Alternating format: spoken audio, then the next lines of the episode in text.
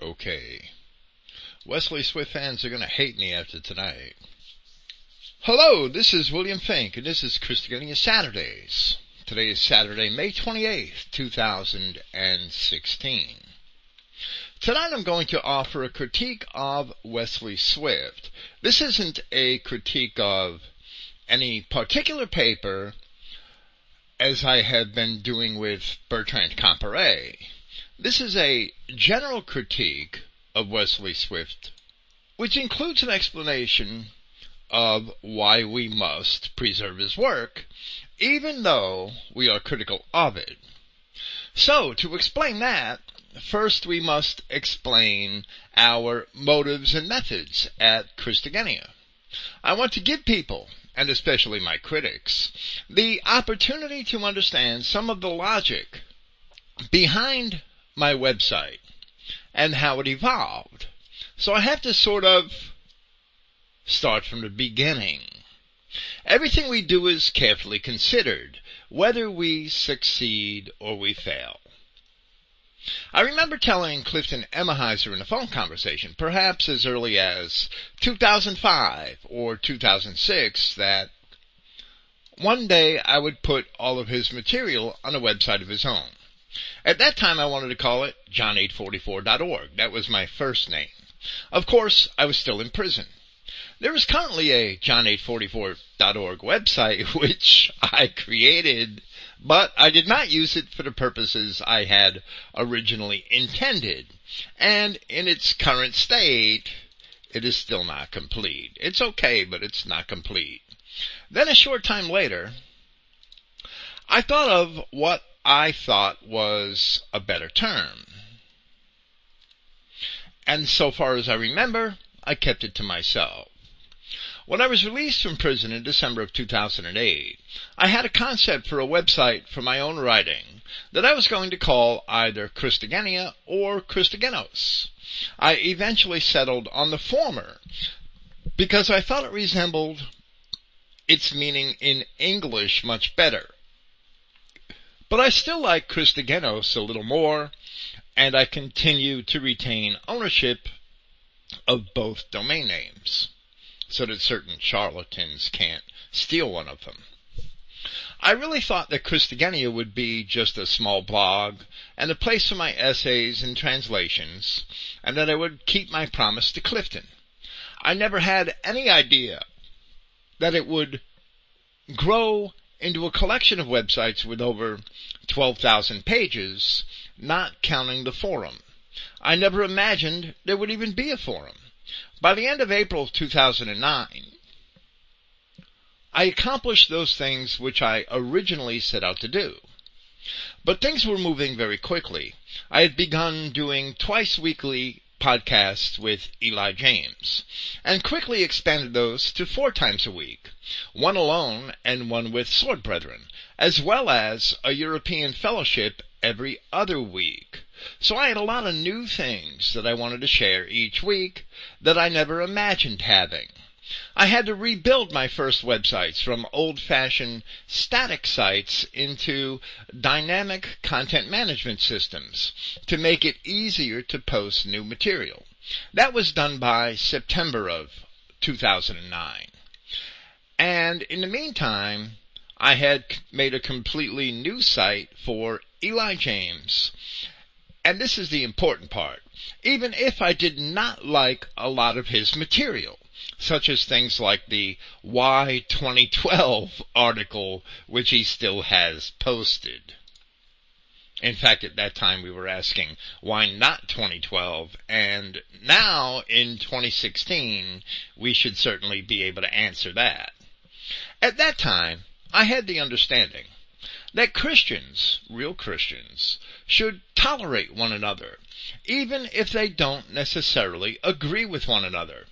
I had already decided that the grounds for Christian fellowship were the recognition of Jesus Christ as God, the acceptance that only people of our white race were within the covenants of God, the rejection of all Jews as evil, and the exclusion of Jews and of all other races from fellowship and communion. If we can agree on those few things, then we can disagree on practically anything else, and we should still be able to get along with one another. So, on those grounds, I tolerated Eli James and worked with him in spite of whatever we had disagreed on at that time, even though with some of those things, Eli James, even at that time, was quite reluctant. In July of 2009, I started a forum, and my forum management philosophy has been based on those same principles, even though many former forum members are butthurt because I or others would not accept some of their silly ideas. By then, I was beginning to realize, having been isolated for so long, that Christian identity also attracted every form of disaffected quack and all sorts of people with underlying agendas for various reasons which are way beyond the scope of this current discussion. My interest in more recent history, and especially the plight of Germany and how it has suffered over the past few centuries by the treachery of Jewry, began to surface in weekly podcasts with Sword Brethren, and I created the Mein Kampf Project in September of 2009, because the material had to have a home separate from my Bible and ancient history studies. Many supposed identity Christians, especially in England, the Anglophiles, began to despise me for that website. Even Eli James admitted behind my back that he hated my Hitler site, as he called it, and I have plenty of evidence of that. Then, in 2010, I got around to considering a collection of Bertrand Comparet's work, which Clifton had put together, and we decided that it really needed a separate home from Clifton's own work. So at that time, I established the Comparet Archive. And the owner, the current owner, the owner at that time, the young man who created IsraelElect.com, who had digitized tapes of Comparet sermons, which Clifton provided him, encouraged me to include them in the archive. One of our listeners, a very kind woman in Ohio, posted the documents for us. I just created the technology. Early that same year, or perhaps a little later in 2009, I obtained a CD containing all of the writings of Wesley Swift, which, so far as I know, had been digitized by Ella Rose Mast. Of course, the CD also contained many of her writings as well, which mostly consisted of notes which she took from Swift. The CD came to me through a mutual friend who had spent much time with Lorraine Swift in the last year of her life, and I felt a responsibility to preserve it and make it publicly available on another archive website. Having Lorraine Swift as a friend and correspondent for 5 years, I know she would have wanted that, and I felt that it was my obligation simply because I had the ability to do it. So a good friend, a woman in California, volunteered to post the documents, and again, I did the technical work. And the Wesley Swift Archive at Christogenea was created the same year as the Comparet Archive, in 2010. Also that year, I made another new website for Eli James, based on the same content management software I was using at Christogenea. Since then, someone else has updated that to his own current site. We split in early 2011. because Eli began openly teaching things which violated those grounds for Christian fellowship, which had been my philosophy from the beginning. When Eli and I split, in spite of all the drama he caused, I could have easily pressed the button and deleted his entire website in a single minute.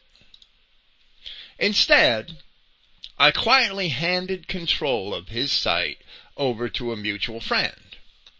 I am not a spiteful man, regardless of how many ridiculous slanders are made against me. With the addition of a half-dozen other sites at Christogenea, the Saxon Messenger, and the Dixie site, and sites like that, of which I will spare us an explanation here.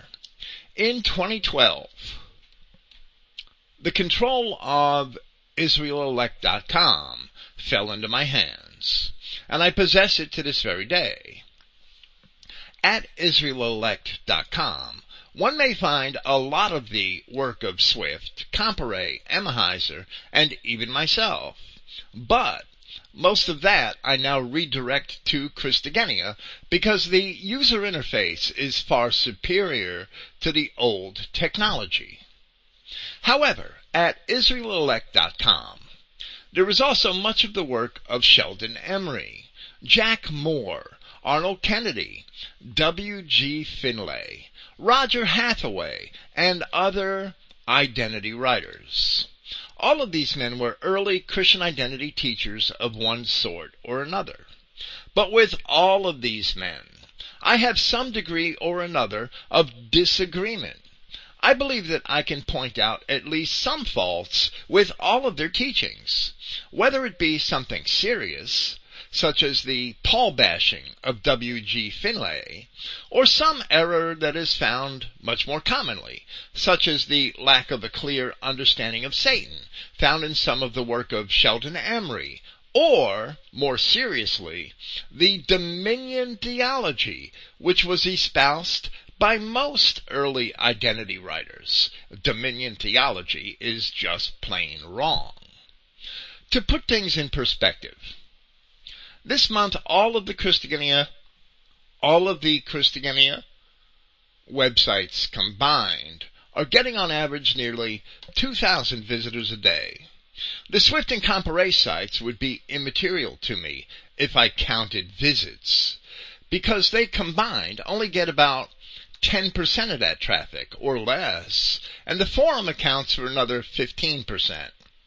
IsraelElect is getting about 500 visitors a day. So the bottom line is this: I host Christian identity websites which get about 650 visits each day, but which also have a lot of material that I myself do not entirely agree with. In fact, a small percentage of that material I actually despise. I hate it, but I still host it. Right now, I can press a proverbial button and make everything that I have posted but don't agree with disappear in just a few minutes. Perhaps someone else may be able to recover some of it and post it elsewhere, and perhaps not. But to me, that would be, first it would be pretty arrogant, but to me, that would be an abrogation of responsibility. So I could never voluntarily do such a thing. I sincerely feel that these things have come into my possession for good reason,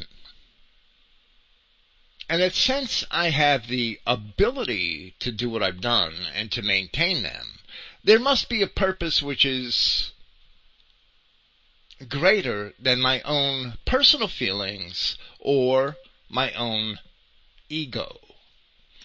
I say all of this tonight because over the past few years, there are people, both friendly and unfriendly, with both good intentions and evil contentions, who ask me why I host a Swift site or a Comparet archive if I do not agree with everything that they taught. There are several reasons why I do this.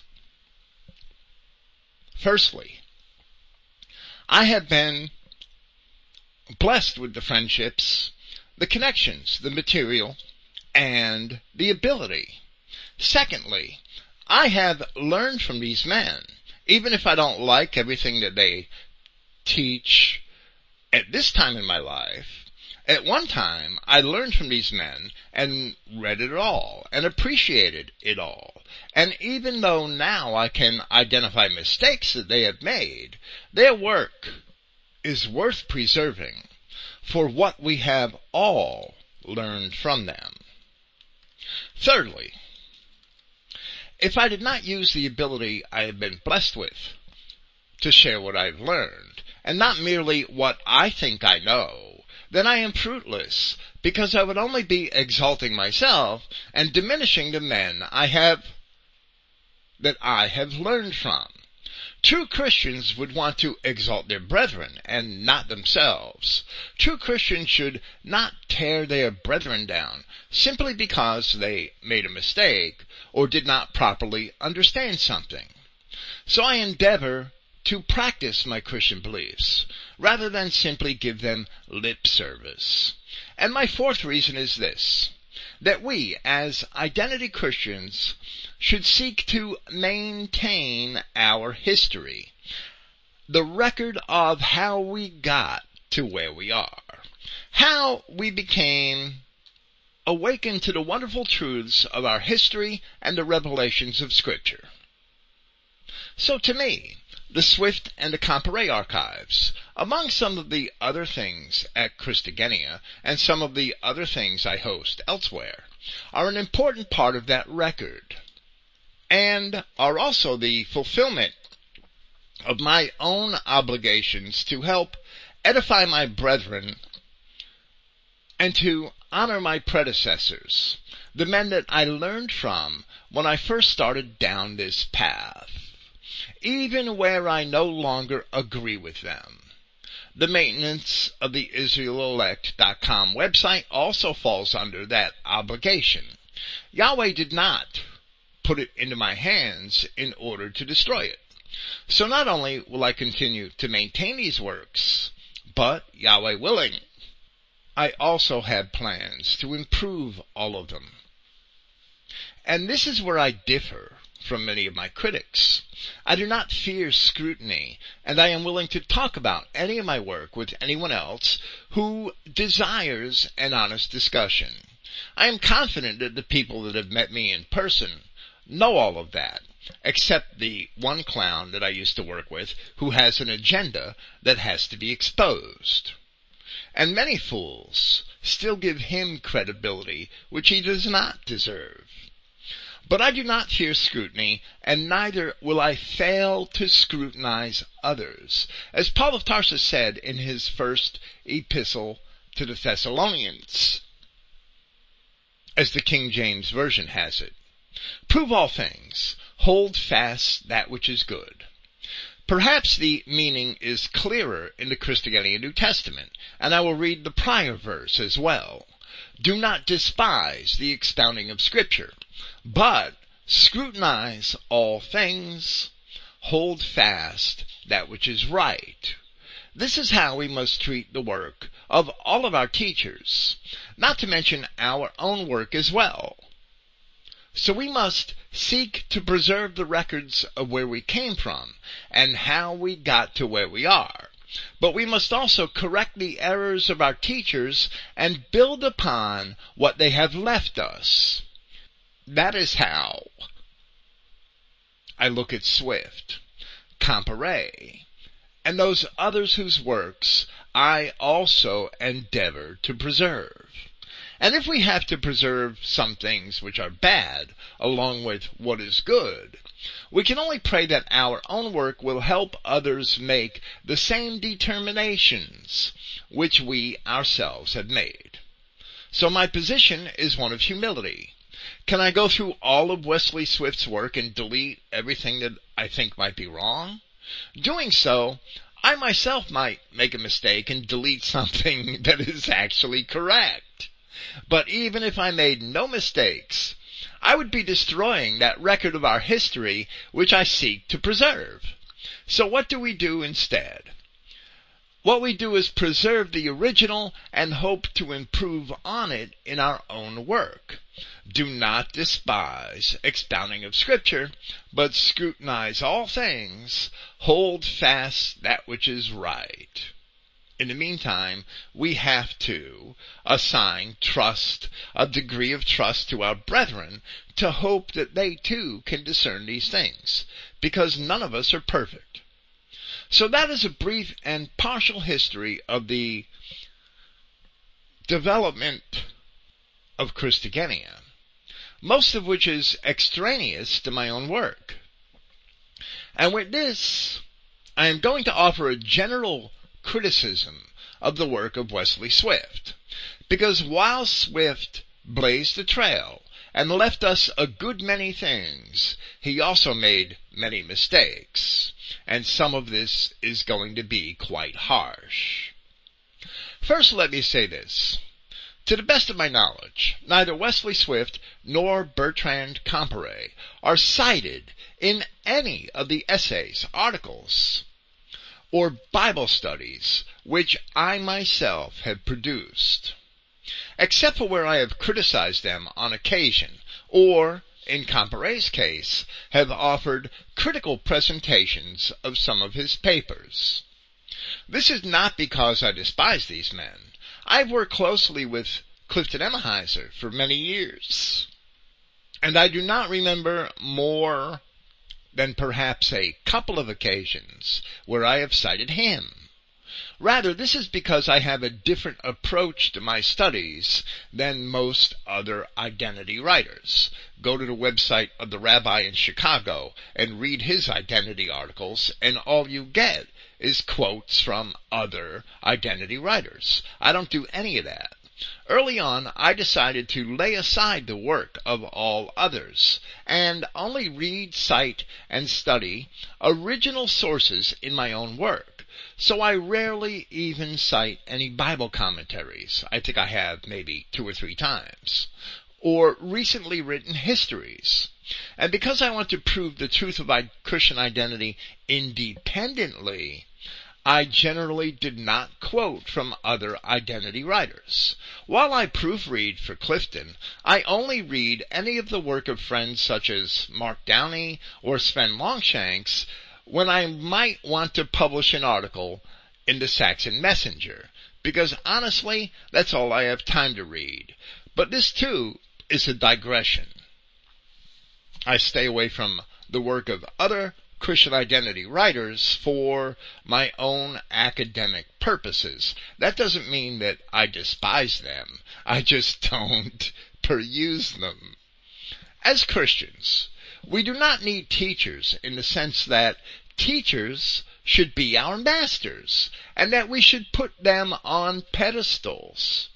It is in that sense that Christ used the Hebrew term of respect for their teachers, and he said, "Be not called rabbi, for one is your master, Christ, and you are all brethren."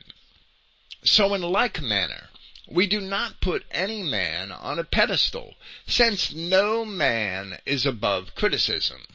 Those who criticize me vocally for my critiques of Swift and Comparet, they are doing that very thing. They're taking Wesley Swift, putting him on a pedestal, and imagining that he cannot be criticized. Bullshit. He certainly can be criticized, and we all can be. The only man that can't be criticized is Jesus Christ. As teachers, we do not seek students or subordinates. Rather, we seek fellow workers. And we seek to help our brethren rather than to rule over them. In that sense, Christ had said, neither be ye called masters, for one is your master, Christ. But he that is greatest among you shall be your servant. So we seek to serve one another, lift one another up. We don't seek to rule over one another. We lead by example, not by dictate. These are my methods and my motives, as candidly as I can express them. And if I have omitted anything of significance, I apologize for the oversight. But I have omitted nothing by design. So with that understanding, here I will offer a general critique of some of the work of Wesley Swift. I do this because not only do I receive frequent inquiries as to why I preserve Swift's work, but also as to whether or not I agree with certain things that Wesley Swift had taught. So while Wesley Swift taught many things that I have learned from, and many things that I can agree with, here I will only discuss those things which I cannot agree with. But first I must make another admission. Before I was released from prison in December of 2008, I was only familiar with Wesley Swift through 5 years of correspondence with his wife, Lorraine, who first wrote to me after she received my address from another mutual friend sometime in late 1999 or early 2000. And through the 3 or 4 dozen booklets of his sermons, probably closer to 4 dozen, which I had obtained during those years. I do not have them all now. I have some of them, but I gave many of them away. I received those booklets either from Lorraine Swift or from others. Since creating the Wesley Swift Archive, the Christogenea, I have only had time to read a small portion of what is posted there, and there are over 1,200 pages of material, much more than the 3 or 4 dozen of his popular booklets that I was able to read in the past. First, let me say this. Wesley Swift, first, in other words, before starting on our critique, Wesley Swift did not really give many sermons. Neither was he, in my opinion, a proper lecturer. In my opinion, a lecturer should at least give his sources where information which is not expected to be generally known by his audience is being transmitted. But Wesley Swift very rarely gave his sources, so neither is he a true scholar. What Wesley Swift was is a storyteller, and he did that very well. He was a storyteller, not necessarily because his stories were not true. Most of them were mostly true, but he was a storyteller because he would move on from one element to the next without taking the time to explain how he arrived at many of his conclusions or where he got his information from. One example is his frequent assertion that Negroes were brought to this planet by Satan from someplace in outer space. When Satan lost a great spaceship battle in space against the against the Archangel Michael. Here is an example of this aspect of Swift's storytelling from a sermon called From Horizons Beyond, which he had given on July 3rd, 1960. And Swift said, and I'm going to interject some comments, Daniel the prophet was told concerning your nation ahead of time, and that's an arguable claim, and he was told that Michael would come in with his fleet. Now, Swift conjectures the entire part about the fleet. I didn't read that in Daniel. Do you know, when Michael the Prince fought for you the last time, I can give you proof that you were with the Father in heavens before the world was framed. And we do not believe Swift proves his claims of pre-existence, which are actually refuted by Scripture. And he goes on to say, because Michael the Prince has not fought for you before on earth. Now, Daniel chapter 10, verse 13 says otherwise. So Swift is not doing very well here. And he goes on to say, then this must have been while you were in the Spirit. Now, Paul says the fleshly comes first, and then the spiritual. Swift goes on to say, but when Lucifer took 1/3 of the planets, and the peoples of the Milky Way, and tried to make a tremendous army using the technology of God, which he had been using for years in the heavens. Then, when Lucifer tried to take over the throne of God, the whole dimensions of the creations of the universe, then Michael the Prince of Heaven distributed his army and broke the power of Lucifer, and most of his broken spacecraft landed on Earth. Now here Swift is weaving an elaborate tale out of the simple and poetic allegory of the Revelation. The Revelation is true, but Swift's tale is not true because he made it all up. How can we teach conjecture in place of Scripture? And he goes on to say, and this is where Lucifer has been ever since, right here. And that's sort of true. That part is sort of true, depending on how you look at Lucifer. And he says, this is what upset the ancient civilization in South America. Now, that's conjecture. And he goes on to say, this is what upset the nation of Africa and turned it into darkness. For some of the warriors of Lucifer's fleet were now in earth. And that too is mere conjecture. And he says, this is what started voodooism and the degeneration of the Negroes. And that's also conjecture. And he says, it is what started the great battles of the Madhavaras of history with the ancient people of India and China, and that is also conjecture. And he says, and in the panorama of those events, it affected whole continents, and they sank beneath the waters of the Atlantic and the Pacific, and that is absolute conjecture. The mighty battles in the sky are now a matter of history. That's conjecture.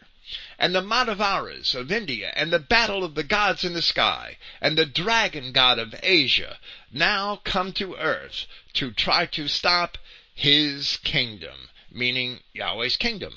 And that is also conjecture. And he says it is all there, and what has transpired in the ancient past is thus told. And of course, that too is conjecture. And Swift was also a syncretist. Not only did he weave tales which could not be proven, which were pure conjecture, he was also a syncretist, which is fully evident here. Meaning that he borrowed ideas from many different sources found among the traditions of many different peoples. And he gave them all credibility, attempting to interpret them so that they complement one another, and thereby he wove together tales from sources such as Chinese, Negro, and Hindu mythology. And he presented that woven cloth out of diverse threads, which is against the law of Yahweh. He presented that woven cloth as historical narrative. And it certainly is not historical narrative or biblical narrative. It's just an invention contrived by Wesley Swift or by somebody else, I don't know. Philo was the first syncretist. Philo Judaeus attempted to mingle the pagan Greek myths, accepting them as true, with the Hebrew scriptures. And he failed miserably, caught up in all sorts of sophistry in order to make it work. While there may be truths represented in pagan myths, that doesn't mean that we take their myths and try to make truth out of them in comparison or in cohesion with Christian scriptures. It does not work because those myths are also littered with many more lies than they have truths. Almost everything which Wesley Swift said in this paragraph that I've just read should not be repeated. Rather, it should all be taken with a grain of salt, and less. The word of Yahweh our God in our Bibles tells us not to respect the gods of the heathen. As it says in Exodus chapter 23, "Thou shalt not bow down to their gods, nor serve them, nor do after their works, but thou shalt utterly overthrow them, and quite break down their images." When we adopt the myths of the heathen, and attempt to incorporate them into our own worldview, how are we not accepting their gods? We can take note of what the heathen believe, and we can even understand why they believe what they do. But we cannot weave their narratives into our own worldview. That is stepping over the barrier into idolatry. Swift loved to quote the Vedic literature. That's where he got some of this story from. The Vedic literature, which many identity Christians, sadly, and especially many Christ-rejecting white nationalists, love to promote, is another example. There are claims that the Vedas are at least 3,000, and perhaps as many as 4,000 years old. For that, I say, bullshit. All of the supposed proof is only conjecture on the part of certain linguists with fanciful imaginations. The oldest written records of the Vedas are not even 1,000 years old, and no one can confidently attest to the development of either language or the literature up until that time. So we have little knowledge of the true origins of the Vedas, and even less knowledge about the circumstances or motivations behind their creation. What did they start out as? What were they elaborated into? How many layers of storytelling have been layered atop the stories in the Vedas? We don't know. We take our New Testament manuscripts. We have a whole history of different discoveries in ancient papyri and manuscripts, so we can tell what these New Testament manuscripts said in 200 A.D., in 300 A.D., in 400 A.D., in 500 A.D. We have an entire chain of reference so that we can understand our Greek New Testament and how it came into our hands. They pull these Vedas out of some butthole in Baghdad 1,000 years ago and accept that they're 4,000 years old, and that 4,000 years ago they probably said exactly what they do today. My ass. We do not quote the Vedas as scripture. Not at all. All of the supposed proof is only conjecture on the part of certain linguists with fanciful imaginations. We have little knowledge of the true origins of them. They may certainly arouse our curiosity, but we cannot accept them as any historical or religious authority whatsoever. Yet Wesley Swift made this error with remarkable consistency. I too could have followed down this path. I also read at least many of the things which Swift had read, but I made a conscious decision to disregard them because either their provenance and antiquity was unknown, or it was known to be from an uninspired or uncorroborated source. And when I say uncorroborated in this context, I mean that there is no firm scriptural support and no reliable historical or archaeological support. We should accept things only by the mouth of 2 or 3 dependable witnesses. And I say that not only in reference to the Vedas, but also to a lot of Western apocryphal and pseudepigraphal literature, where I also include the biblical literature in that category. Here is another example excuse me, from a Bible study question and answer session which Wesley Swift conducted. These are on record at Christogenea. On December 9th, 1964, and Swift said, along with this, speaking about Yahweh's kingdom in heaven, I guess he's conjecturing here, along with this is all the comings and goings throughout the universe, as we see from the Book of Enoch. Now, the Book of Enoch, there is no Book of Enoch. There are a ton of Books of Enoch. One Enoch is actually an amalgamation of at least 4 or 5 different books. And then there's 2 Enoch, or the Secrets of Enoch. And then there's 3 Enoch. And there's probably more Enochs than that. But there's no single Book of Enoch. And no real scholar would say the Book of Enoch. He might say 1 Enoch or 2 Enoch, so that we could distinguish what he means. I might say in the Enoch literature, and then you'll have to guess which one I mean, but I always, in my writings, give a citation so that you could find the exact Book of Enoch that I'm talking about. But we'll continue, and we will try to read Swift's entire paragraph without running my mouth. Along with this is all the comings and goings throughout the universe, as we see from the Book of Enoch and from the writings of Paul. Millions of people, probably multiple millions, even billions, and these are the offspring of God.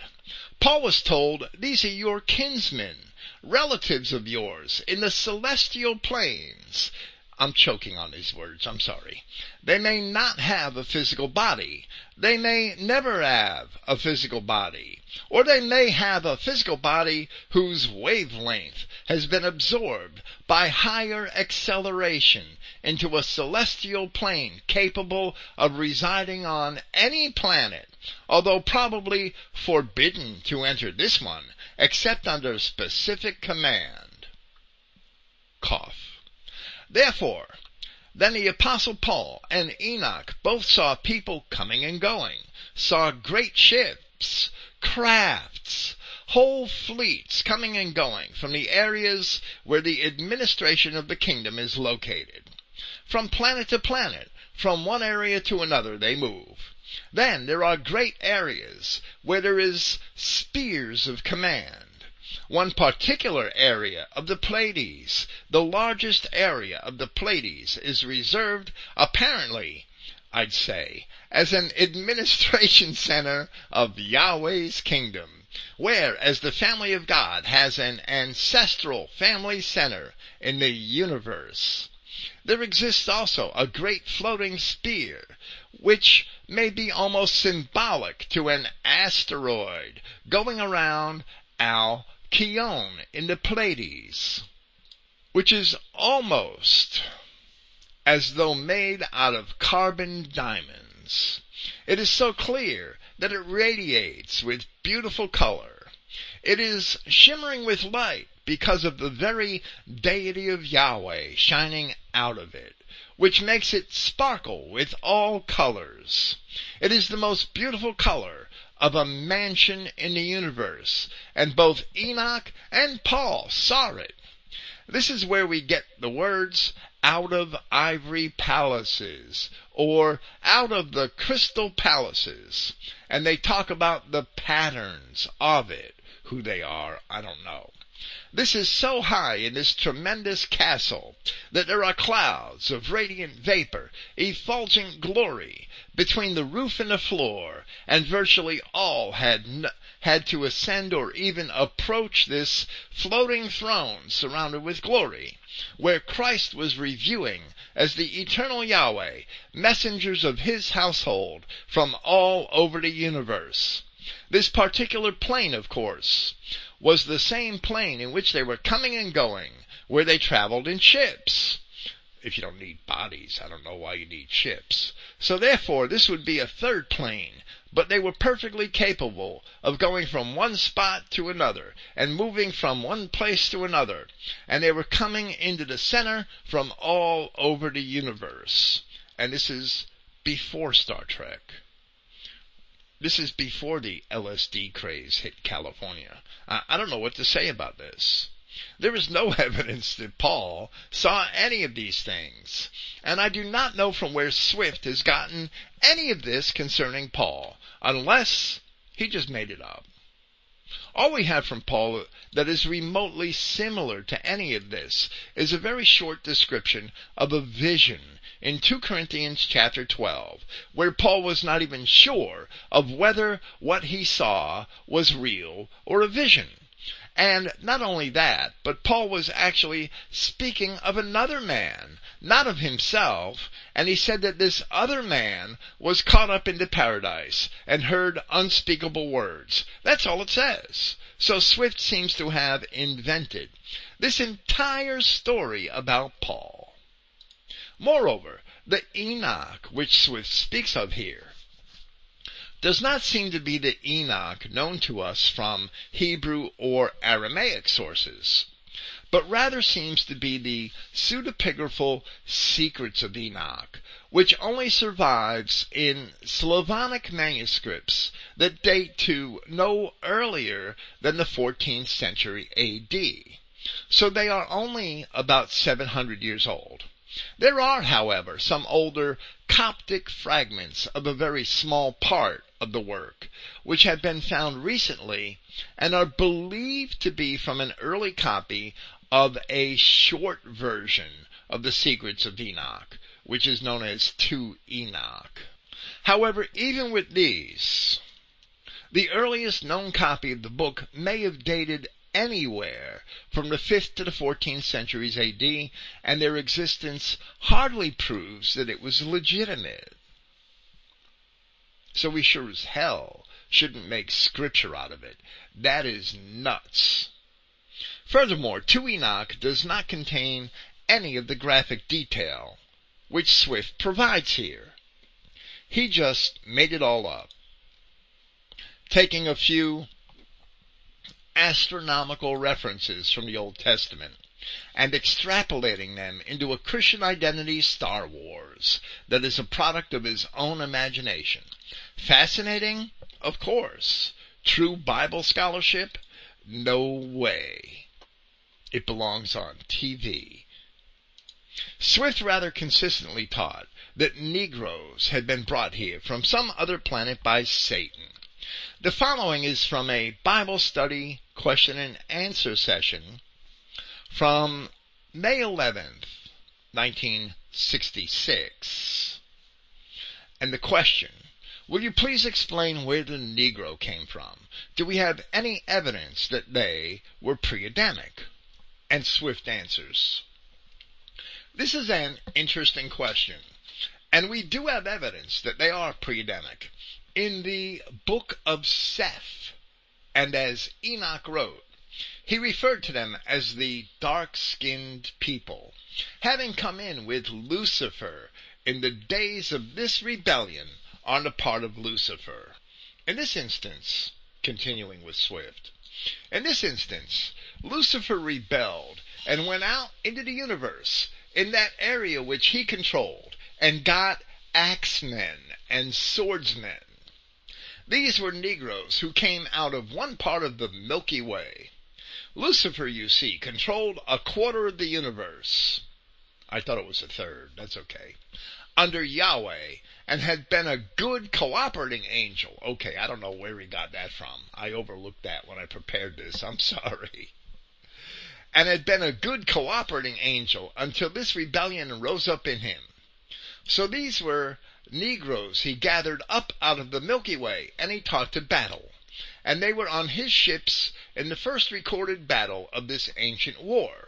Of course, Michael was given command of the hosts of the Most High. These chariots under his command were out of God's universe, and there was, of course, lots of room for this battle because of the immensity of hundreds and thousands of trillions of solar systems and stars throughout space. Now here Swift goes off on an even greater tangent, which opens up several other cans of worms. But we will discuss what we see in this text, which we have chosen to address. He had actually repeated things very similar to this in several of his Bible studies and sermons. For instance, in the sermon, Thou Art a Holy People, a sermon from May 25th, 1965. Swift said, in the course of the ages, the earth went through chaos and through wars and troubles and bloodshed, from the Asiatic kingdoms to the Isles of the Sea. The mongrelization program continued. This was the time of the Negroes coming to earth. They came on the ships of Lucifer, and they were the axemen and the swordsmen from a fallen society and a fallen generation. The coming of the Negro and the sowing of the Negro into as many as possible of the children on earth has brought the changes among the people on the faces of the earth today. The created people had recognized Lucifer as son of the morning prior to his fall. He had proclaimed that he was deity, now above all, but he promoted religions that from their very beginning were idolatry and paganism and voodoos. The fallen angel and consort of Lucifer established voodooism over the Africans and over the Negroes of the sea. I never really saw Negroes in the sea until they came over on slave ships anywhere in history, but that's okay. First, I want to address Wesley Swift's idea of created peoples, because the Bible only tells us that Yahweh created one people, and that was the Adamic race, all of the white nations that ultimately descended from Noah. And it can be established historically with real citations and real scripture that all of the nations of Genesis 10 were indeed white. So I don't know what other created peoples Swift is talking about, because he's not talking about any of these Genesis 10 nations. As far as the Negroes are concerned, there is no doubt they are the enemies of our God. In fact, there's a scripture in Isaiah which helps us to prove that contention. There's no doubt. But did Satan bring them here on ships from outer space? Ella Rose Mass says of these books which Swift cites that Dr. Swift had in his library the translation by Dr. Budge. Now, this is no special book. You could buy it on Amazon.com tonight. The translation by Dr. Budge, meaning Wallis Budge, of the books of what is known as the Cave of Treasures. The British Museum has some of the fragments of these old books. In fact, that's what Wallis Budge used to translate the Cave of Treasures.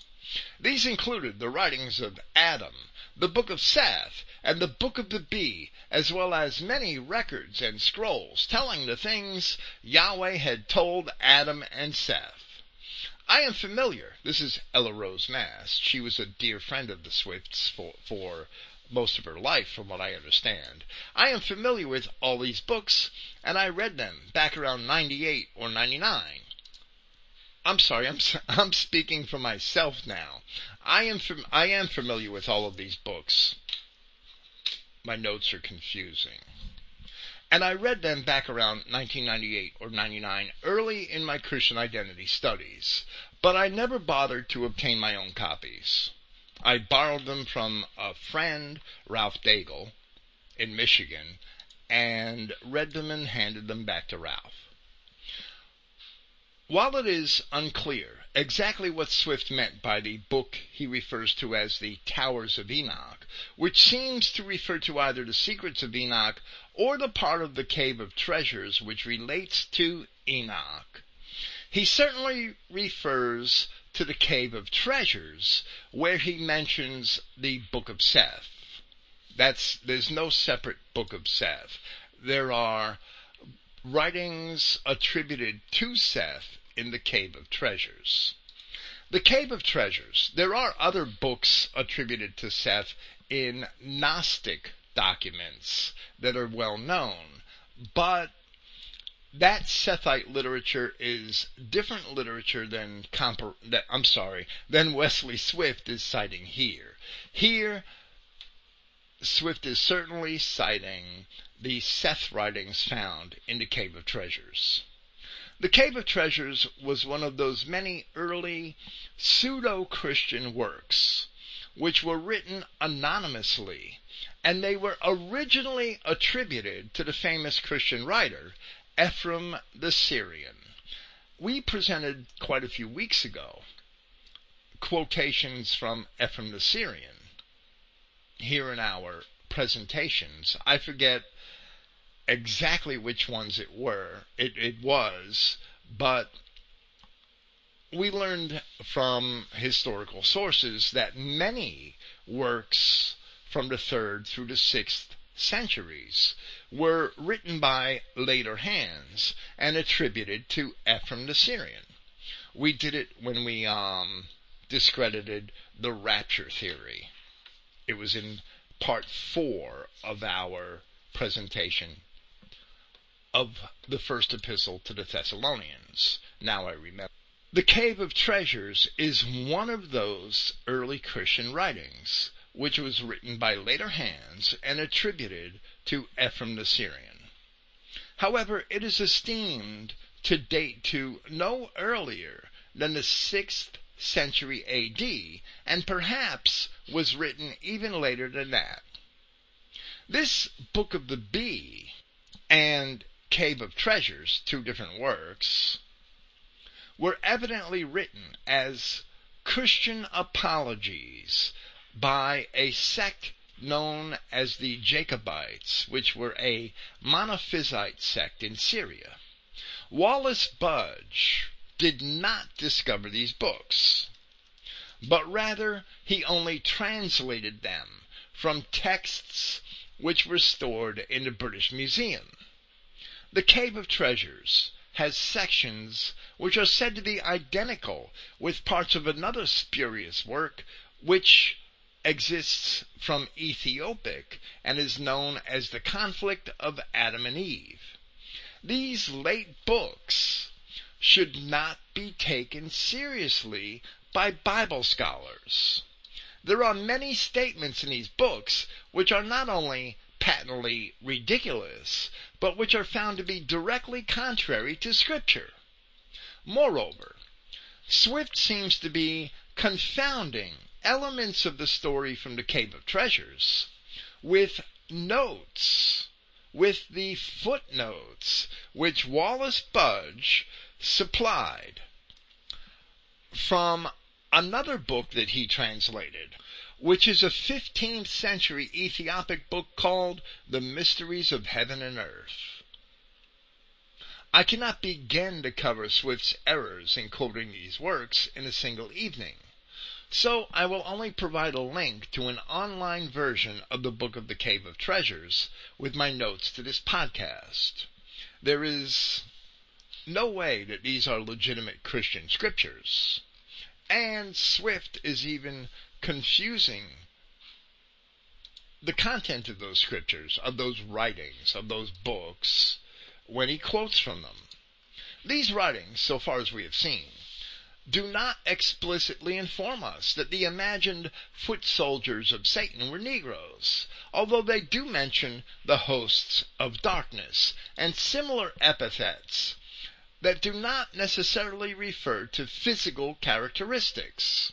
However, it is true, and even well documented, that early Ethiopian Christians portrayed Christ and other good biblical figures as light-skinned, and Satan and other wicked figures as dark-skinned. That is documented. But that does not mean that we can write our own biblical narrative concerning the fall of Satan and the origin of Negroes from these late, non-biblical sources. Nope, we shouldn't do it. We should stay away from them. They are not legitimate scripture. They might reflect things that 6th, 7th, 8th century Christians, that some 6th century Christians believed, but they are not legitimate scripture. Aside from the origin of Negroes, Wesley Swift also taught a pending event with something that we can only call Planet X. We can't call it Nibiru, because Zechariah Sitchin's first novel did not appear until 1976, 6 years after Wesley Swift was dead. Here's what Swift said in a sermon called Stars of God, which he gave in December of 1966, and perhaps Zechariah Sitchin was listening to Wesley Swift. He said, "I tell you tonight that cruising through space is a great measuring symbol. There is involved here an astronomical measure which soon shall be declared from observatories all over the universe. They are going to tell you that a great bright star is coming in, that something tremendous is about to take place. You will hear them say, 'We don't know what's coming in, but the light is getting brighter and growing close. It looks as though it is on a collision course with the earth. But I tell you that this is the star of the Most High God. Not, my friends, like the sun or moon, but it is that star of illumination like none other than he himself.'" So I guess we'll have weeks or months notice of this on TV, right? It happens every other week. However, of the return of Christ, Christians are told something quite different in Scripture, that he would come without warning as a thief in the night. And that this same Jesus, as it says in Acts chapter 1, which is taken up from you into heaven, shall so come in like manner as ye have seen him go into heaven. It is therefore quite unlikely that there would be dramatic astronomical events announced on television in the weeks and months preceding the Second Advent. Since we don't know where Swift could have gotten this information, we will also have to assume that he himself fabricated it, because Zechariah Sitchin, he didn't print his first book yet. But Wesley Swift also endorsed the narrative presented by the Jew Emmanuel Velikovsky in his book Worlds in Collision. Now, of course, Swift did recognize that Velikovsky was a Jew. Yes, he did. And he disparaged him for that. but he still accepted the narrative he presented. Here is what Swift said in a Bible study question and answer from June 24, 1964, where Swift was making claims concerning an absence of the planet Venus in some of the supposed records of the Mayans and the ancient Egyptians, which we really can't even comment on without having the full record, which we won't have, right? He says this is the reason why, when Velikovsky plagiarized the knowledge of modern astronomy and the Worlds in Collision, which is the book he wrote, this is how he knew that Venus came into our solar system, and he incorporated it into our solar system. This is I guess he means Velikovsky. I don't know. It's not quite clear there. This is a good book to read, but remember all the time that the Jews stole it, for he is a true-blooded Jew, meaning Velikovsky. But Donnelly did the original work. Now, we are not going to make a longer citation because Swift was digressing on a multitude of topics. However, Emma Rose Mast also endorsed Velikovsky's book in some of her later notes. But the Donnelly, which Swift referred to here, is apparently Ignatius Donnelly, a 19th century populist politician and congressman from Minnesota. Donnelly wrote a book which Velikovsky's own work seems to follow. I can't tell until I read them both, and I won't do that. Donnelly's book was called Ragnarok, The Age of Fire and Gravel. The book was published in 1883. Donnelly had a better-known book called Atlantis, The Antediluvian World. He was a New Age freak. He is remembered today as a pseudo-scientist and a pseudo-historian, and considering his opinion on Atlantis alone, we would certainly have to agree. With a precursory investigation, we did not even find any reference to Venus in connection with his writing, so we can only imagine that Swift was nevertheless following Velikovsky more closely than he was following Donnelly. In any event, we esteem that embracing these things represents a lack of good judgment on the part of Wesley Swift. Velikovsky was a Jew insurance salesman or something like that wrote a book and made a mint. And the book is just pure bullshit. Swift also referred to one of, and Donnelly was tied up with Madame Blavatsky, by the way, and that crowd. Swift also referred to one or more of the apparently Gnostic texts, which he called the Book of Seth. I'm not sure if he was quoting the Gnostic texts or not, but he was certainly referring to the work that we had mentioned earlier in connection with the writings of Seth. I'm sorry, I've sort of lost my place. Swift referred to a Star Bible. He referred quite often to a Star Bible, by which he also, it's difficult to determine exactly what he means, but by which he also seems to be referring to some of the writings which were much later attributed to Enoch, to the spurious secrets of Enoch, which only came down to us in Slavonic, and now, since their discovery in 2009, just a few, I think it's four, or fragments of four of the middle chapters of the Secrets of Enoch, which is like 80-something short chapters that exist, that are now known to exist in Coptic. But worst of all, Wesley Swift accepted the Zohar. And this is going to be our harshest criticism of him, even if the others weren't harsh enough. Wesley Swift accepted the Zohar as legitimate scripture.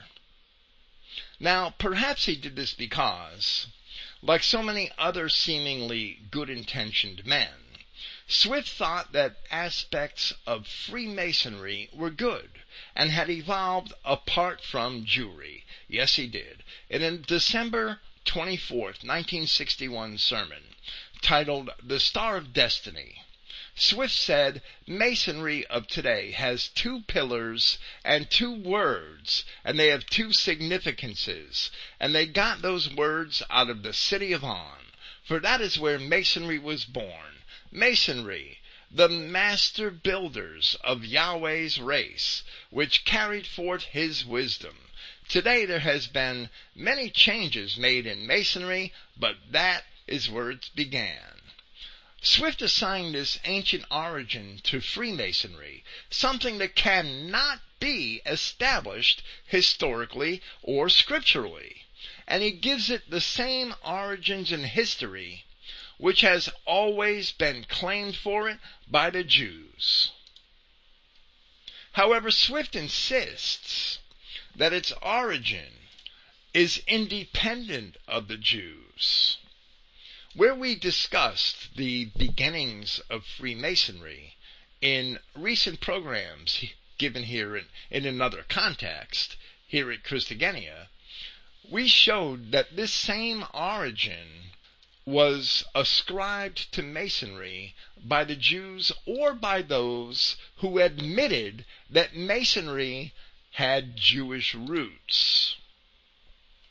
However, Swift insists that its origin is independent of the Jews, and that Jews only infiltrated and corrupted it.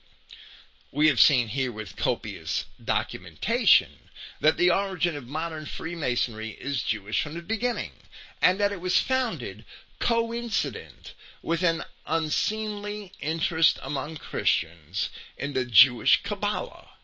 In a June 2, 1965 Bible study, Swift said, there is nothing wrong with the junior order of the Blue Lodge in Masonry, but this fellow is not the one to lead it, referring to a Jew. For instance, you spoke of this fellow Pike, who wrote Morals and Dogma.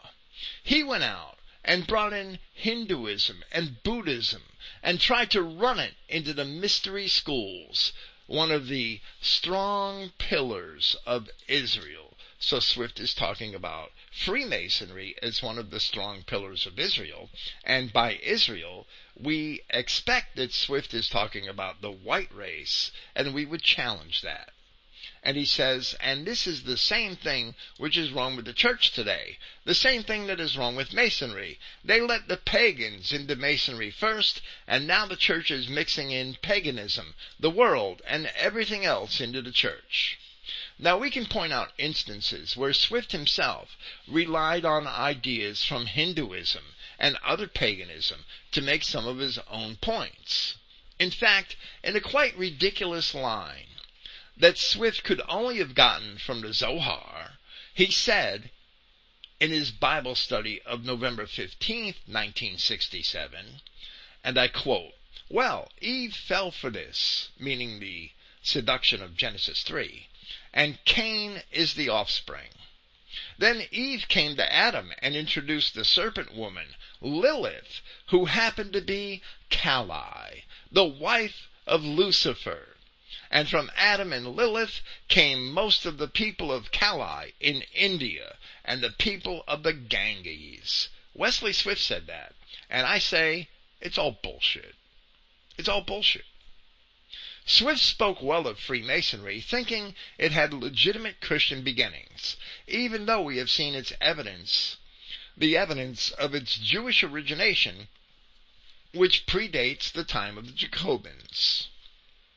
I'm sure many of the founding fathers didn't understand that, but it's true nevertheless. It was masked, as I had described in detail. The Jewish roots of Freemasonry was masked to Christians because the Jews needed to enlist Christians into Freemasonry. Now, this confusion on the part of Swift may be forgiven as ignorance, since the foundation of modern Freemasonry has been purposely obfuscated by those responsible for it. But the embrace of the Zohar cannot be forgiven so quickly. It is a tremendous mistake, in our humble opinion. In an explanation of the results of race mixing that is actually filled with Jewish reasoning and Jewish sophistry, in a June 24, 1964 Bible study session, Swift said, and I quote, "So strict was God in this matter that he had said that no one could ever enter into the social, religious, economic, and political order of the kingdom unless they had been absorbed back by 10 whole generations of our breeding." That's not what God said. Not at all. And those families up to the 7th generation who had been contaminated by the attempt to inbreed back a person from this situation could hold no office in any of that time which related to the sanctuary. This is what the Zohar was so strict about. This is why in the Old Testament that this was made clear in the Hebrew. The center of perception is mutated in getting through consciousness, which does not have the wavelength of receiving it. For this is not the issue, for it does not carry the holy seed. So he uses the Jewish Zohar, a mystical book of the Talmud, as an example of upholding Yahweh's law. Even worse, he uses Jewish reasoning, which implies that the descendants of someone of mixed race could be rehabilitated after 10 generations. A 9th generation bastard is still a bastard. So every 9th generation, you gotta wait for another 10 generations. So you're never rehabilitated. Not ever. This is not possible. Could an 8th generation bastard really hold office in the sanctuary? Certainly not. But Swift intones that in reasoning that he obviously got from the Zohar. That's not the worst of it. It gets worse. From the sermon, Adamic Race Becomes Nations, given on July 31st, 1961. Swift said, "This Adamic race, the white race, this was known in the ancient Zohar and in all of the ancient patriarchal discussions in the days of Adam and of Seth and of Enoch and of Job. They knew that the Adamic race was the white race, and that's fine. But we do not need the book of the Jews to tell us the truth." Then he says from the sermon, Ark of the Covenant and Its Reappearance, given on February 25th, 1962. He says, "Thus, these of our race took that Ark of the Covenant, and they marched around Jericho, and there was more power in the box than out in front of it." The Zohar tells us that these Israelites marched around that city, that light and glory emanated from the box, and that is nice, but it's all Jewish conjecture. From the sermon, When Mortal Puts on Immortality, given on June 30th, 1960. And this one is real bad. Swift says, "And it becomes essential for this premise that I laid for you, which is outlined in the 82nd Psalm. Because the 82nd Psalm conforms to the ancient documents such as the Zohar, and they understood this as we have related it to you this afternoon, that God stands in the congregations of the mighty and judges among the gods." There are two major faults here. First, we just heard Wesley Swift assert that the Psalm conforms to the Zohar. Are you kidding me? That would be the position of the rabbis, that their word is superior to the word of God in Scripture. The Zohar might agree with the Psalm, but the Psalms of David, sure as hell don't conform to the Zohar. The rabbis might make that argument. That must be where Swift got it from. That's the same standard argument we see in the Talmud, that the decisions of the rabbis are better than the law of God. That's a fatal lapse on Swift's part to make that statement. whether he did it consciously or not, it's fatal.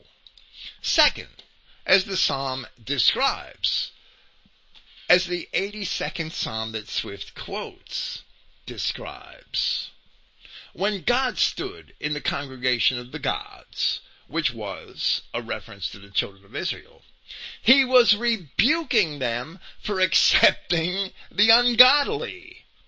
That's the purpose for which God stood in the assembly of the gods, to ask them, how long will you accept the ungodly? And that's exactly what Swift did every time he cited the Zohar as an authority. He accepted the ungodly. From the sermon, Star of Destiny, given December 24th, 1961, Swift says, in fact, and I was actually tricked by this at one point. Comparet repeated it, and I believed it, but that's okay. I've proved it wrong since. In fact, Job is one of the oldest books in the Bible. No, it's not. Although correlated at the time of the other books. However, the fact remains that the records of Job are older than the writings of Moses. Well, no, they're not. The ancient Zohar, which had the compilations of all the revelations which have been given in all times to your race, by archangels, and by messengers, and by Yahweh himself. And the Zohar refers to the things which Yahweh had told Job, and also to the antiquity of the book of Job, and it speaks of being long before the records of the early Pentateuch, and as existing long before any of the Pentateuch was written. And this is probably where Swift got this from, was from the Zohar. And what he should have done instead was read the book of Job, because it proves it wrong. And it, Swift continues, and it carries forward the story of measures and of wisdom. And for this purpose, the book of Job was one of the outstanding books. The book of the Zohar also had all the books of Enoch, and referred to the writings of Enoch many times. And that's the end of our quote, thankfully. Now, we have already proven, and won't repeat the evidence here tonight, but we have already proven at Christogenea in our Bible commentaries that the book of Job was not written until after the Israelite conquest of Canaan. Is it one of the earliest books in Scripture? Yes. Is it older than the Pentateuch? No. We can establish that from its internal context, without a doubt. However, I also once took it for granted that Swift was correct in that manner. But he is wrong. And if the Zohar cites all of the spurious writings of Enoch, as well as the legitimate ones, that does not mean that the spurious books of Enoch are legitimate.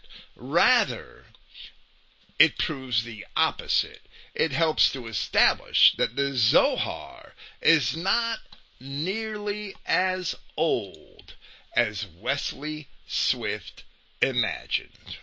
In a sermon from January 15th, 1962, titled Bible and the Race of Destiny, Swift said, the Dead Sea Scrolls also contained the books of Enoch, and also had within it the battle of the sons of light and the sons of darkness, whose foundations reached back into the history and the foundation of our race. Now, remember that, because that's important, because it shows Wesley Swift quotes stuff and makes up stories about it that he couldn't have even read. And he says, and in the records which were given in the ancient Zohar, which was the quotations of the philosophy and the quotations of every word out of the mouth of God. That just one that makes me puke. Which were quoted by the patriarchs and the people of your race. So with this record in mind, we are told what it was. And there are two great errors here. The first, of course, is the esteem for the Zohar, which only consists of perversions from the mouths of the devils that created it. But in the Dead Sea Scrolls, there's a scroll called the War Scroll.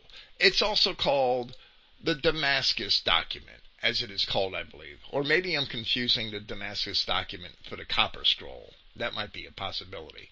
But the War Scroll does tell us about a battle between the sons of light and the sons of darkness? Yes, it does.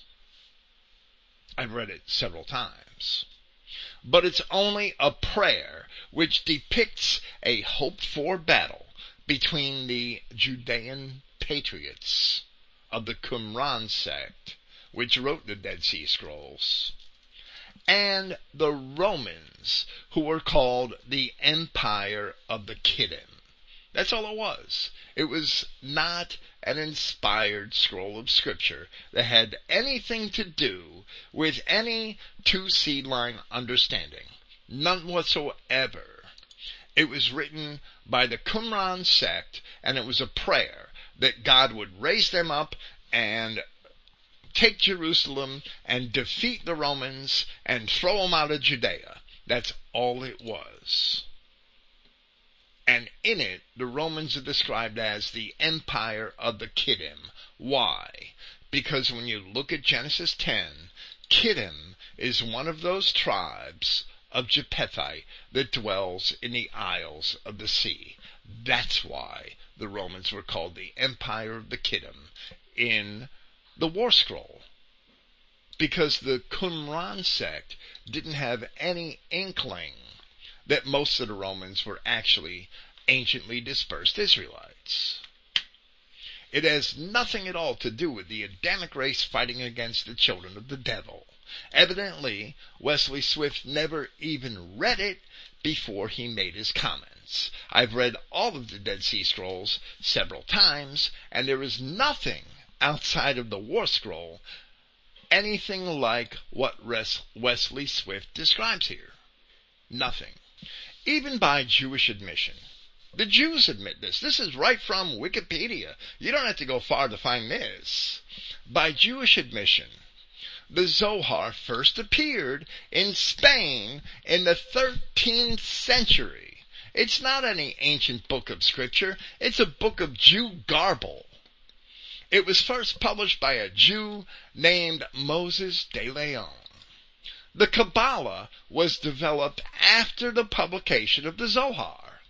This De Leon character claimed that it was a 2nd century AD rabbi named Shimon Bar Yochai who hid in a cave for 13 years during the wars with Rome, and while studying the Torah, he was suddenly inspired by the prophet Elijah to write the Zohar.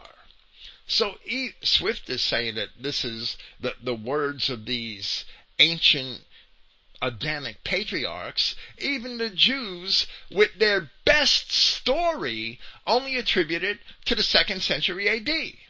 But in reality, it never appeared, and it was probably written, in the 13th century AD. Because we sure as hell can't take this kike's word for it that it came from the 2nd century. That's just bullshit. The entire story is pure bullshit. And none of this existed in any writings older than the 13th century.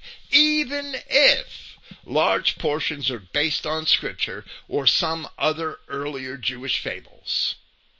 There is nothing to the Zohar. It's Jew trash. Wesley Swift made a fatal mistake to accept the Zohar and the writings of the Jews.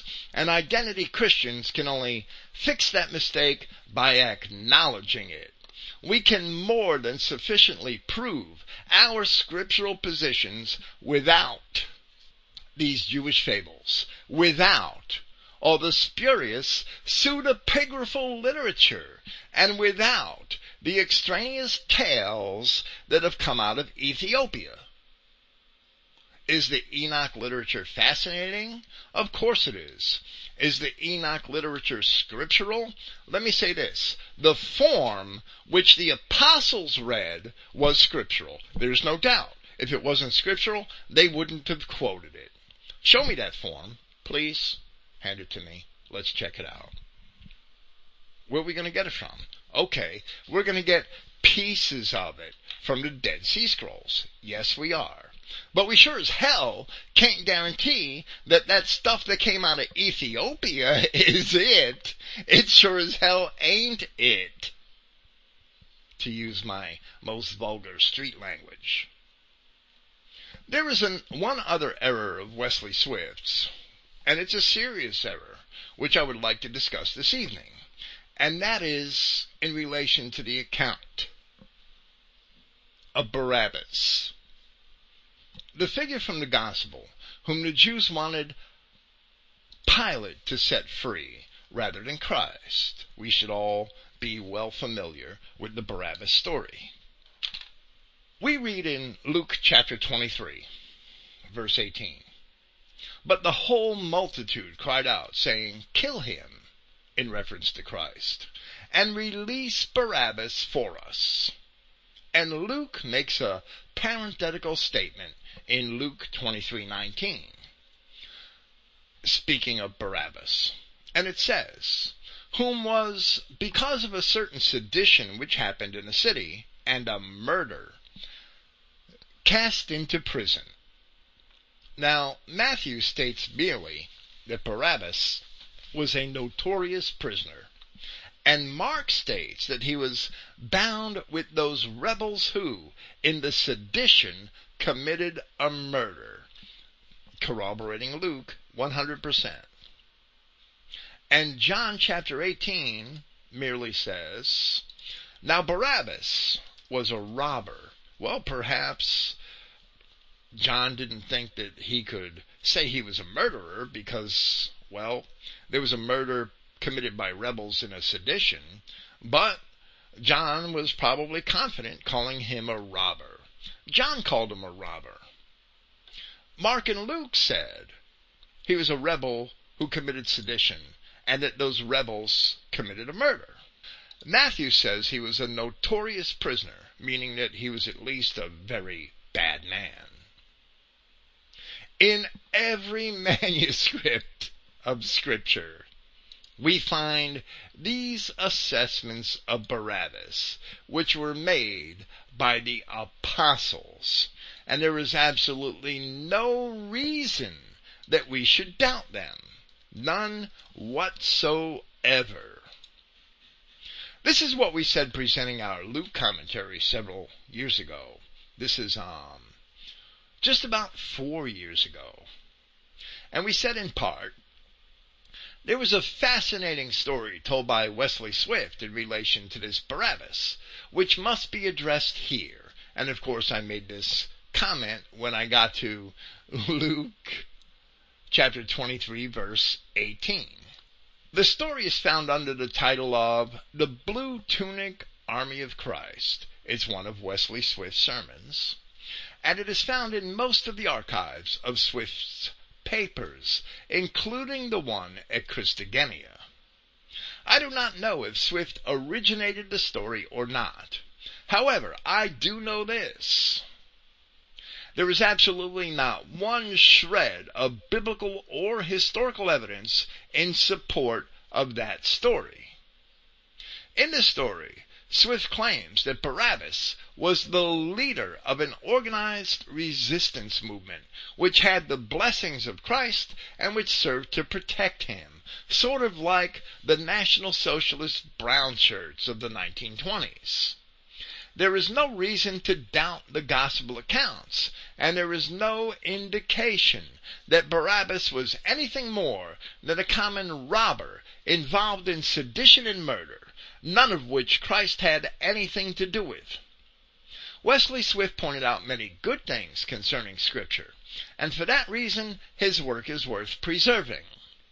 However, his many innovations, and additionally, his tendency towards syncretism, allow for the propagation of a lot of error if his work is not treated with care. And of course today I have the same opinion, except now that I've seen all those quotes from the Zohar, it's even a little lower. Here's what Swift said in part about Barabbas. I'm only going to read two short paragraphs for the record here. The Jews said, "His blood be upon us and our children." After all, that is where the blood belongs. That is where the blood of all the righteous slain, of all the prophets of truth, from Abel to Zechariah belonged, as Jesus had declared. And, of course, that part is fine. And so Pilate thought, well now, I know one thing they will not do. Surely they will not ask for the death of this man, about whom I have heard so many rumors and about whom my wife has told me so much, who has done so much good, who has raised the dead, who has healed the sick, who has proclaimed words of life, and who has not uttered a single word of instruction. And, of course, we can't know that Pilate actually knew those things. We can't know that at all. Surely when I place this information before them, I know what they will do. So he came before them and said, there is a custom that at the Passover we release unto you a young man. A man. Now I happen to have a man named Barabbas. This man is a robber and a thief. Now, Swift says, which he might have been to Pilate, but to Israel he was a patriot. Now, the apostles all called him a robber and one of the people who led a sedition. So, if they're not Israel, I don't think they're pro-Roman. I don't think that way. I don't think the apostles really had a different opinion other than what the man really was. And Pilate never said that the man is a robber and a thief. The apostles said it. Swift continues, and he says, Pilate said, I have this man in jail, and he has raided your caravans, and he has taken your goods and stolen from you. Whom would you have me release, Barabbas or Christ? Well, of course, Pilate never said any of that, unless he said it according to the Zohar. I don't know, because I wouldn't read that trash. Swift continues, and he says, of course the mob of Jews said, release Barabbas, release Barabbas. And he continues, and he says, Barabbas was an amazed patriot. Barabbas was the man who was released then, as Christ was led forth to crucifixion. But Barabbas was heartbroken to think that the Messiah was going to take his place. The strange situation was that Barabbas, upon being loosed, immediately went to the company, and the Essenes were worried lest the Jews would take after Barabbas again, the very moment that Christ was crucified.